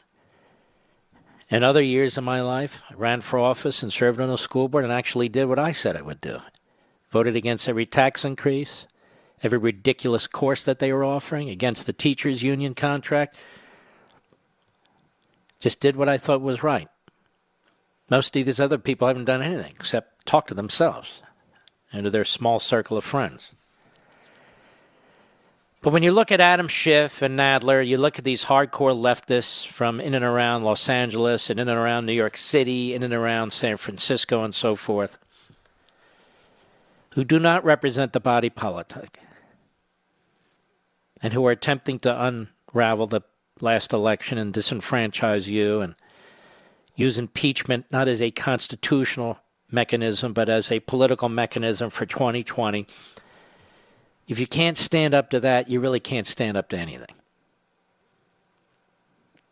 And this is why I will continue to defend the president. Because he's done nothing to deserve the kind of treatment he's gotten, whether it's so called Russia collusion or obstruction or any of the rest of it. And if you're somebody who really understands history, and you've read history, American history, even recent history, or if you even read Unfreedom of the Press, the last chapter, you know that this president has done nothing compared to past presidents who've abused various departments and agencies and who've abused their offices and have abused interns, among others, while president of the United States. While president of the United States. You know, I haven't commented on this Katie Hall uh, excuse me, Katie Hill, who resigned on Friday, who'd been involved in threesomes and apparently took photos of them, or somebody did, and maybe even uh, had an affair with another staffer, legislative director, I believe it was, although she denies it. And the House ethics investigation began, and then she decided to resign, which is the way you get out of a House ethics investigation. And then she accused Republicans of something soft porno laws or whatever they called, and uh, xenoph- uh, whatever it was. Uh, she, she, accused uh, reporters on her behalf or opinion writers on her behalf, said, look how the culture's changed with millennials and so forth, and will we be able to handle it? Abuse of office and abuse of power. Really, behavior that's unseemly and immoral it's not about millennials versus elderly people. This, this, this kind of behavior has been immoral for decades, centuries, millennia. Some people do it and they don't get caught. Some people do it and they do get caught. But she made it a man versus woman thing, a Republican versus Democrat thing, a millennial versus. Uh, it, it, it's ridiculous. She's unethical. Her conduct was unacceptable and she shouldn't be in the House of Representatives. And she resigned. Good. She makes no statement for anybody or anything. She's 32 years old, old enough to be my daughter. If that were my daughter, I'd be humiliated. Wouldn't you, Mr. Producer? You're elected to the House of Representatives. You claim to be a moderate. You lie. You vote for Pelosi, even though you said you wouldn't. You vote for an impeachment inquiry, even though you said you're a moderate. Just like all these other phony moderates running. But you look at the sleaze that's up there on Capitol Hill, and we barely know about it. You know, now and then we catch wind of it, like uh, these sexual harassment non disclosure arrangements where you and I pay for them. Or these various people in the media, Matt Lauer and what was the other guy? Charlie, what's his face?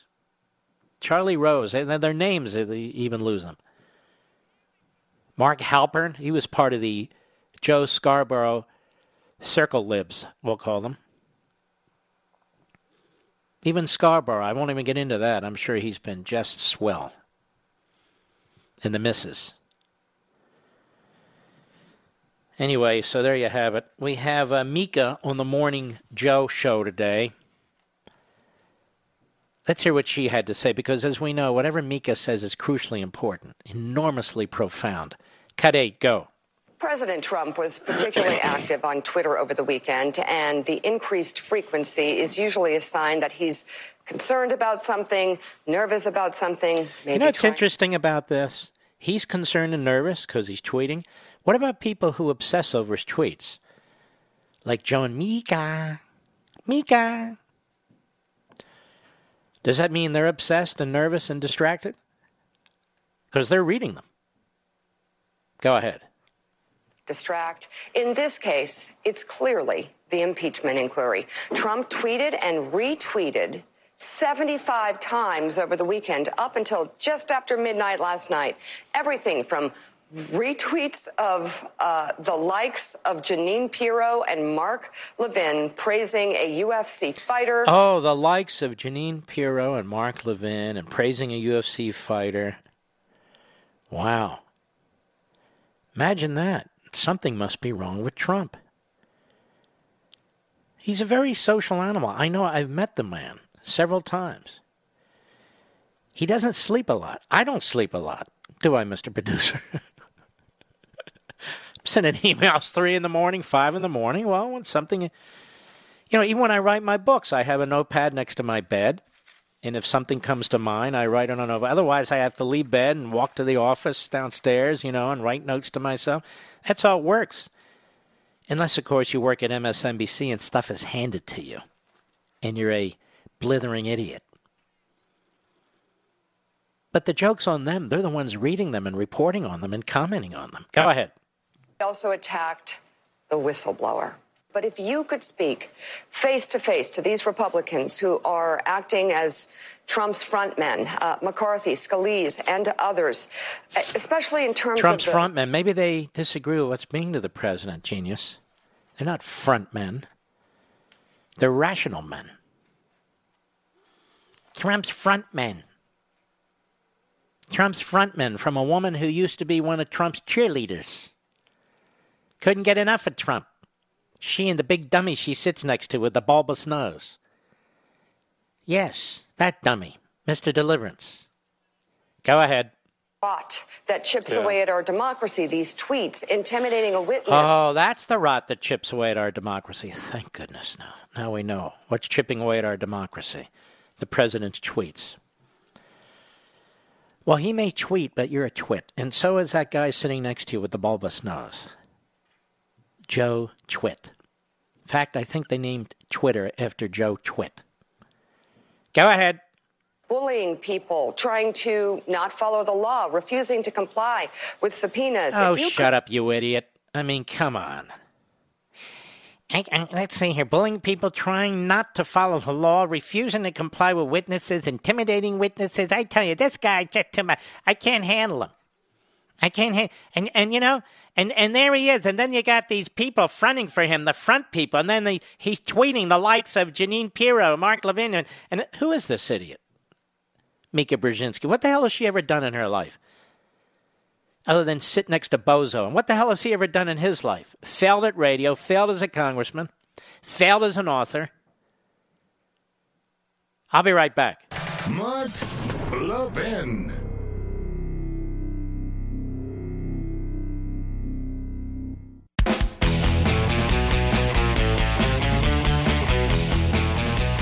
I want to play a final audio for you, audio clip. At the bottom of the hour, we have a wonderful guest. An introduction to constitutional law, 100 Supreme Court cases everyone should know. The great professor, dear friend of mine, Georgetown Law School, Randy Barnett. And he speaks in plain English. So this will be fascinating. No other radio host will do this, but we do that here. Katie Turd is a uh, host over at MSLSD. She's a moron. She thinks she's quite smart and can be exceedingly nasty. Unlike me, of course. And here she is asking about insurance and pharmaceutical companies. Should they really be making profits? You know, over here at MSNBC, we don't have to make any money. Of course, we're owned by Comcast. They have to make money. Tell me, what's more important, ladies and gentlemen, the pharmaceuticals you need and the insurance to cover your health? Or cable news? Forget about cable news or cable companies. Cable companies like Comcast. They make profits. You looked at your monthly bill lately? Cut 12, go. When it comes to health care, there are there are people out there that, that may like the current plan they're on. I mean, I mean, they may think it's acceptable the current plan they're on. But do you, as a campaign, see? And she's talking to Biden, to you as a campaign. And by the way, you may think your plan is acceptable, but it may not be because Katie Turd knows, you see. Oh, she's a Biden spokesperson. She's speaking to a Biden spokesperson.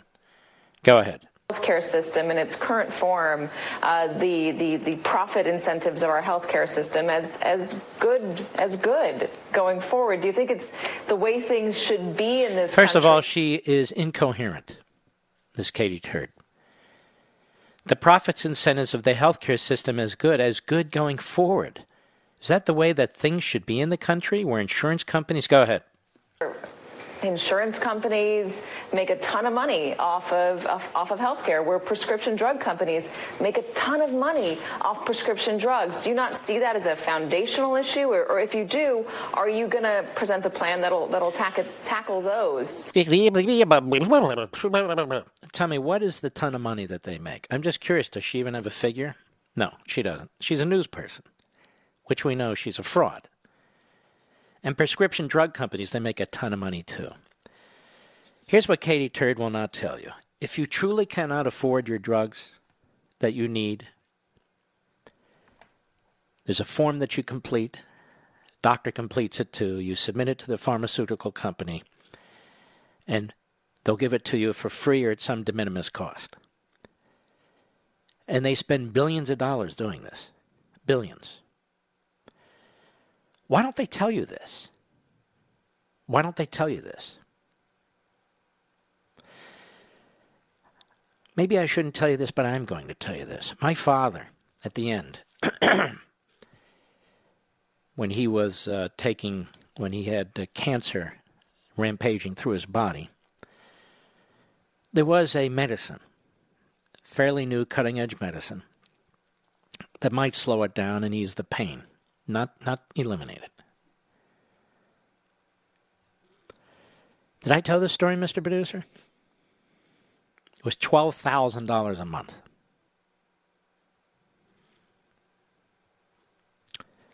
And I paid for it for the first month. He couldn't afford anything like it. And he submitted a form to the drug company because he's not my dependent. And he submitted the form to the drug company. I'm trying to remember which one it was. Narvi- Narvitis, perhaps? One of them. If I'm wrong, I'm wrong. and it was a brand new, relatively new, about six months old, cutting edge drug. This company had spent billions and billions of dollars in test after test after test, government test after government test, in coming up with this. And unfortunately, my dad passed away two weeks later. And then we get in the mail the approval from the pharmaceutical company for the drug for my father. And I called them and I told them that I appreciated it, but it was unnecessary at this point. They couldn't have been nicer. These programs exist for many of you out there. The government is not as beneficent and tolerant and kind as the private sector. It's just not. If you've dealt with the government, you know exactly what I'm talking about. It's not like we don't know what the government does with the Veterans Administration, and while there are a percentage of vets who like their coverage, my father did. There's a larger percentage who don't. It just depends on the doctor, the hospital, and so forth. And the president has put some choice into that program, which is very, very important. but the left fought that too. So the profit motive. But for the profit motive, that drug wouldn't exist. But for that pharmaceutical company, you'd have nowhere to submit those forms to get that drug at no cost or a de minimis cost, depending on your income. Most people cannot afford $12,000 a month, and they know it. But there's some people who can, and they're the ones that they rely on. excuse me to help support what has been their enormous R&D investment in capital research.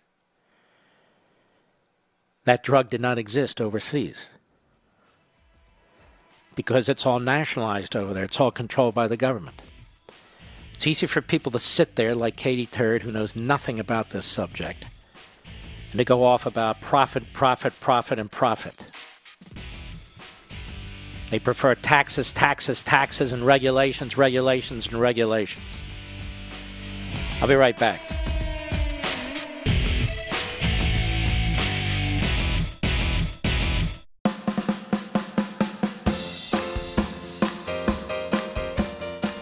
People talk about the Tea Party. We are the Tea Party. Call in now 877 381 3811. Professor Randy Barnett, how are you, sir? It's so great to be on your show again. Well, it's always my pl- pleasure. A great professor, Georgetown University Law School. Tough school to get into, isn't it? It is, but uh, it's worth it when you get there. When you get there. Well, if you get a professor like you, you've written a book with Josh Blackman called An Introduction to Constitutional Law Supreme Court Cases Everyone Should Know. You've written it in plain English. Tell us about the book generally, then I have a few questions. Yeah, it's a multimedia platform, actually. It is an introductory book that covers the 100 Supreme Court cases that everyone should know, that all constitutional lawyers do know. Um, it does so in a very accessible way, and the book is accompanied by 63 videos that run about 11 hours if you watch them all at the same time, uh, which illustrate each one of these cases, uh, puts them in historical context, and uh, has a very fascinating transcripts from oral arguments, transcripts from the justices handing down their own opinions, photographs, charts, graphs, Uh, we really make constitutional law come alive. It's a book intended for law students, but also for the general public, for college students, and for high schoolers. It would make a great homeschool course. The book and videos would make a fantastic homeschool course. I think everybody in my audience, you know, we're all focused on the Constitution on this program. Now, And right, right. Yeah. What separates this book from my previous books, and, and, and to some extent from your books, Mark, Mark, is that I always, we were talking about what the Constitution means. This is a book about what the what the Supreme Court has said yes, the Constitution means, and that's a different thing, as you know. yes, sometimes good, sometimes bad. Right. Now- and there's a lot of there's a lot of bad. Yeah, there's a lot of bad. You know, let's start at the beginning here, just to give people a flavor. Chisholm versus Georgia, 1793. What was that all about? Chisholm versus Georgia uh, was a case that involved whether an individual citizen could sue a state in federal court uh, if it was a citizen of another state. Uh, the Constitution really, the text of the Constitution seemed very much to authorize that, and the Supreme Court held uh, in a four to one vote, there were five justices on the Supreme Court then, that the, that the uh, citizen did have a right because the individual citizen is, makes up the sovereign and the government is their servants, and you have a right as the sovereign to sue your servants in government. They, they don't have any immunity from that. Um, that ended up being reversed by the 11th Amendment. So one reason why people don't study Chisholm is because the 11th Amendment reversed it. But we think it's a very important case to understand the concept of individual popular sovereignty, which, as you know, Mark, that was what my last book, Our Republican Constitution, was about. Popular sovereignty based on individual rights, not based on collective majoritarian governance. And that was quite remarkable. Uh, was I mean, uh, it was the thought, it was the mindset of the American people at the time, but quite remarkable for a country, wasn't it? Absolutely. And James Wilson, our most forgotten founder, was Yeah. a justice of the Supreme Court, and he wrote a tremendous opinion in that case, as did John Jay, one of the co-authors of the Federalist Papers. hmm Marbury versus Madison. Everyone says this is the big one. Well, we think it's overrated insofar as By the way, so do I. But go ahead. we, yes. but we think we think judicial review was was well established uh, as a norm at the time the Constitution was written. That everyone in Philadelphia took it for granted that judges would have a power to follow the higher law of the Constitution as opposed to a lower law of a, of a, of a mere statute. Um, and so John Marshall, that's the first case in which they actually invalidated the law, but it's not the first case where the Supreme Court had endorsed uh, judicial review, and we make that, that we make that clear. In fact, one of the things I want to emphasize, Mark, is we tell the story of constitutional law as a story, starting at the founding with Chisholm, with Marbury, with McCulloch, with Gibbons, and then we bring us forward to the to the present because we think all of constitutional law is a big story that's best understood as a story made up of a hundred individual stories, which are our hundred Supreme Court cases. So you're not really studying case by case, even though you are, but you're, you're, there's a common thread. You're pulling them all together here. Yes, it's it really is a narrative. We have basically always had two contending or three contending positions on the Supreme Court, usually two. There's a left side of the court and a right side of the court. That has changed over the years as to what that represents. But there's always been a narrative str- struggle between one side of the court and the other, um, and we tell the story of that struggle. Would you have been a Federalist or an anti-Federalist? Do you think? Boy, that's a, such a good question. I, I refuse to answer on the. I go both ways too. I do too. It depends on what day it is. Yeah. All right. Tell everybody what McCulloch versus Maryland is. 1819. Yeah, McCulloch versus Maryland is the is is a case, a Marshall case, the, upon which the New Dealers based their capacious reading of federal powers. We think uh, there is some there is some loose language in that case that invited that kind of interpretation, but we think that case has been way over, way exaggerated. The power that John Marshall recognized in that case has been very much too much exaggerated. He they basically say that after McCulloch, it's up to Congress to decide whether something is convenient uh, in in passing a law. And even though there is that word in the opinion, Marshall himself denied that he had um, had issued such a uh, such an extreme opinion when he defended himself, as we'd explained. He defended himself in anonymous essays published uh, in Virginia newspapers. In other words, he published op-eds under a pseudonym to defend his ruling in McCulloch versus Maryland. One of the many, many interesting facts you'll learn about in our book. Are you mostly a fan of uh, of of his marshals or not? I am not. I am not. I'm not either. You, we're the two. He is he is not my least favorite justice. I would say of the major justices, Oliver Wendell Holmes Jr. is my least favorite justice. And tell everybody why. Uh, well, you know, the, the, the, the, the, justice that wrote Buck v. Bell, which said three generations of idiots are enough, and therefore authorized uh, the compulsory sterilization of so-called Mm-hmm. feeble-minded people, which in the case of Carrie Buck uh, was not at all feeble-minded. In fact, she'd probably been she would been she had been raped by uh, her parent um, before she was institutionalized. Uh, this guy cannot be anybody should not be anybody's hero. Uh, but he has a lot less. He has a lot more uh, uh, going against him, even though he's quite revered. And we do tell the story of, of Carrie Buck in our in, our, in the in the video about that, and we we actually present pictures of her, um, and we talk about the lineage that is supposedly three generations. There was not three generations. This was a test case that was sent up to the court because state courts were resisting uh, compelled sterilization, uh, as Judge Jeff Sutton has noted in his book. Uh, and uh, and they needed to get a test case to the Supreme Court because if the Supreme Court upheld it, they figured the states would fall in line. And guess what, Mark? It, that worked. They did fall in line. Your next case here, I want to hit these five because they're important. Gibbons versus Ogden, 1824. Right. Well, Gibbons versus Ogden is about whether the commerce power includes the power of navigation, which it clearly did. The original meaning of the of the Commerce Clause did include navigation. Navigation was the principal means of moving things from one place to another, which is what commerce is all about. Um, so Marshall was correct in this. It's a John Marshall opinion. He was correct in his outcome, but then he threw in some language about uh, uh, among the several states, which is the Commerce Clause says Congress shall have power to regulate commerce with foreign nations and among the se- several states and with Indian tribes.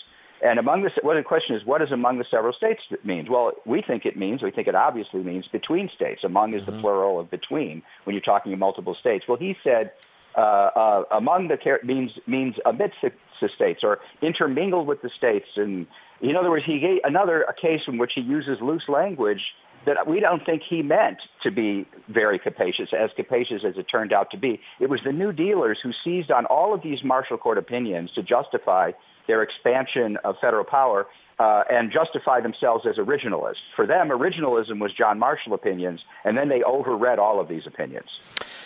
And isn't that the problem today? Even, even when we hear the left talk about the Constitution, when they're done explaining that the Constitution was written by a bunch of slaveholders, then then they wave it around in order to defend their their their support for a centralized program or centralized government. Isn't that the case? I, it, it absolutely is. It's infuriating when you see. You know, I, I just you know I just heard Nancy Pelosi the other day talking. He had just, you know we're up here. It's a very serious matter, this impeachment thing, but we're here to protect the integrity of the presidency and the Constitution and uh, the Constitution. I mean, the Constitution is just if if you have a living constitutionalist view that it means whatever essentially we want it to mean today, because it has to evolve and change for changing times, and judges get to decide what that is. Then the then a commitment to the Constitution is simply a commitment to what you want to happen, and that's not a mm-hmm. commitment to anything. Now, 1833, Barron versus Baltimore. What was that case about? Barron versus Baltimore is the case that most people don't realize was decided. When pe- people think today you have a First Amendment challenge against state governments, well, the First Amendment was not meant to apply to state governments. In, in of the fact, in fact, Professor, were any of the Bill of Rights? No. None of the first eight amendments were intended to uh, apply to the federal government. And in fact, Mark, as we note, uh, and recent scholarship has shown, uh, the, the, the first 10 amendments weren't called the Bill of Rights at, at the founding. They didn't start to be called the Bill of Rights usually in the, into the 20th century. They were just called the amendments. Um, and they applied to the federal government. It was the 14th Amendment that applies fundamental rights to the states. And so you can't understand what the scope of the limitation on state power is without studying the 14th Amendment. Um, and the Supreme Court has held that the First Amendment applies to the uh, to the states via the 14th Amendment. We think that doctrine incorporation is not exactly the right way to go about it, but the bottom line is correct. Now, the right to for this, uh, the 14th Amendment does protect the freedom of speech, press, assembly, and the rest, as well as the right to keep and bear arms. This is uh, uh, maybe it's not even a fair question. Of all the decisions that you go over, these hundred decisions, which is the worst? well, Plessy versus Ferguson and Dred Scott, I would Mhm. say, and and Buck v. Bell. Uh, take your pick. There's 3 of the worst ones. Dred Scott, famously the worst one. Plessy versus Ferguson, upholding 100 years of Jim Crow in the name of judicial restraint. Uh, they refused to second guess the Louisiana legislature when they passed this segregated uh, train uh, statute. Um, and uh, Buck v. Bell, they're they're pretty awful. But there are other awful ones too. We could put Korematsu in there, the internment Yep. of Japanese citizens. Uh, I, I can't focus in on one, but Dred Scott is, I think, by consensus, uh, uh, probably the worst. The reason I ask you that is, you know, sometimes the court is held up, you know, as something that's, or the people in the court are held up as, as people who are almost not human, that they're so wise in what they do and so forth. You support and you make the case for judicial review. Judicial review predates uh, Marbury. That said, that doesn't mean these people aren't of flesh and blood and can't be terribly wrong, correct? I, I think the court has been wrong at least as often as it has been right. And 100 Supreme Court cases, everyone should know, explains why so many of those 100 cases are, are actually questionable. We, we don't take a heavy-handed editorial view in this book, Mark. We try to report it as it is, and we give both sides. We give the majorities. We give the dissents. We let the reader decide for himself what they like or don't like. But uh, it becomes pretty clear that the Supreme Court has played a mixed role. Uh, they've done some very good things and they've done some very bad things, mostly by sitting on their hands while bad things happen around them. I don't want to lose you yet. I want to do a commercial. Can you hang in there for a couple of minutes? Absolutely, Mark. Absolutely. This just, this just fascinates me. And I think it, it fascinates my audience too. You know, on the campaign trail, President Trump promised to renegotiate NAFTA to deliver better for American workers, businesses, and consumers, and he kept that promise. The U.S. Mexico Canada Trade Agreement, USMCA, negotiated by the Trump administration, will replace NAFTA. When NAFTA was signed 26 years ago, no one could have predicted the explosion of innovation and cutting edge advancements in medicine, agriculture, and technology. Well, that's why the president wanted to update it. President Trump's new trade agreement puts in place strong protections for American innovators and their intellectual property responsible for the medical innovations we take for granted. But Nancy Pelosi and the Democrats want to rewrite the deal and strip out its intellectual property rights. You know, we got to go after big pharma and so forth. But without strong protection of U.S. intellectual property rights, foreign freeloaders will continue to take advantage of our innovation. And the investments needed to create new treatments for chronic and deadly diseases will be at risk. Protecting intellectual property protects the jobs of Americans who are working to create a better health future, and it protects the incentive to innovate and take risks. Republicans should stand firm and make sure this free trade deal keeps America's interests at the forefront. Get the facts.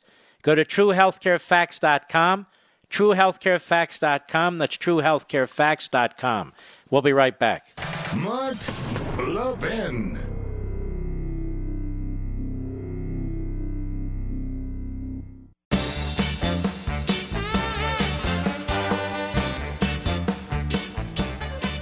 Hillsdale College, you know, there are four purposes of education at Hillsdale learning, character, faith, and freedom. For 175 years, Hillsdale has been committed to these four pillars of its mission. Other colleges started off with good intentions, but many of them have lost their way. Hillsdale maintains an unwavering commitment to learning, character, faith, and freedom. And I've known their great president there, Dr. Larry Arnn, for decades. And he says, quote, learning is difficult and takes more than talent. It takes hard work, which requires character. Freedom is essential for learning, but it is fragile, constantly under threat. So its principles must be studied by all for the sake of its defense. At Hillsdale, faith and learning are integrated toward God because he's the first authority, unquote. Hillsdale is a rigorous true liberal arts curriculum, and all students learn the basics of the U.S. Constitution, whether they major in biology, business, economics, or any of the dozens of other areas of study. All students learn what it means to be good citizens and why it's necessary to fight for freedom. Hillsdale College, pursuing truth and defending liberty since 1844. Learn more at levinforhillsdale.com. Don't forget, people in Virginia, you got to vote tomorrow. Polls open at 6 a.m. and they close at 7 p.m. People in Kentucky, you're voting too. You have a great governor, Matt Bevin. Folks in Mississippi, you're voting. You got to get out and vote. But I live in Virginia and I don't want to see this state screwed up more than it is. So, all you Levinites and conservatives, Republicans, let's go. Tomorrow's the day. All right, Professor Randy Barnett, this is a fantastic book. It's called An Introduction to Constitutional Law, Supreme Court Cases Everyone Should Know. It's got multimedia platforms here, but I'm looking at the book. It's linked to a Mark Levin Show Facebook, Mark Levin Show Twitter. You can get it directly at Amazon.com. And uh, I wanted to ask you a question about this. A book like this, a book like this, do you find uh, that people in the media are even interested in this, Randy?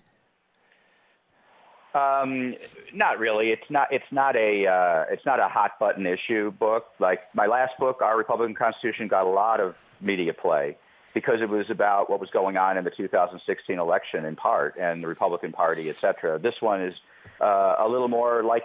Uh, it, I was going to say a little more like your books, but your books always make the bestseller list, Mark. But you know, your books are pretty cerebral, um, and this book is in the spirit of your book. It's in the spirit of Hillsdale College. Uh, can I say one more thing about the videos, though, Mark? Absolutely. Every, everybody needs to know that when they buy a copy of this book from Amazon or from any of the other links, um, they get a code on the inside cover, good for access to mm-hmm. the our 63 videos. That, as I say, takes up to 11 hours uh, to watch. If you watch them all, they're 10 to they're five to 15 minute videos. We spent Josh and I spent two years writing the scripts, filming these videos, um, editing them. Josh did all the the storyboarding and the multimedia stuff. Um, and uh, it costs over $100,000 to make these videos. So you get a you get a lot of bang for your buck when you buy this book. I'm telling you, this is a fantastic project you've undertaken here. All you folks out there who are concerned about your kids in school and colleges and universities, I'm telling you, this is a perfect gift. It is great, for, not just for homeschoolers and so forth, but for anybody who has kids in school.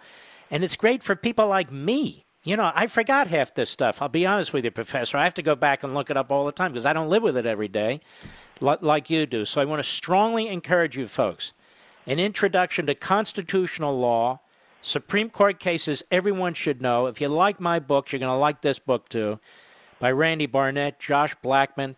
It's very accessible, it's very understandable, and that's why they've done these videos as well. Randy, this is a terrific book. I want to salute you. Thank you very much. The, the, the subtitle is 100 Supreme Court cases. 100. What did I say? Uh, just Supreme Court cases. That's probably what they handed you. Uh, yeah. Uh, no, 100 Supreme Court cases everyone should know. And they're all fascinating. Randy Barnett, thank you, my friend. And make sure you vote tomorrow. Thank you, Mark. All right. God bless you. Ladies and gentlemen, we salute all our heroes out there, and I want to thank you. And one more time, please vote in Virginia, Kentucky, and Mississippi. But Virginia, let's go. I'll see you tomorrow. God bless. From the Westwood One Podcast Network.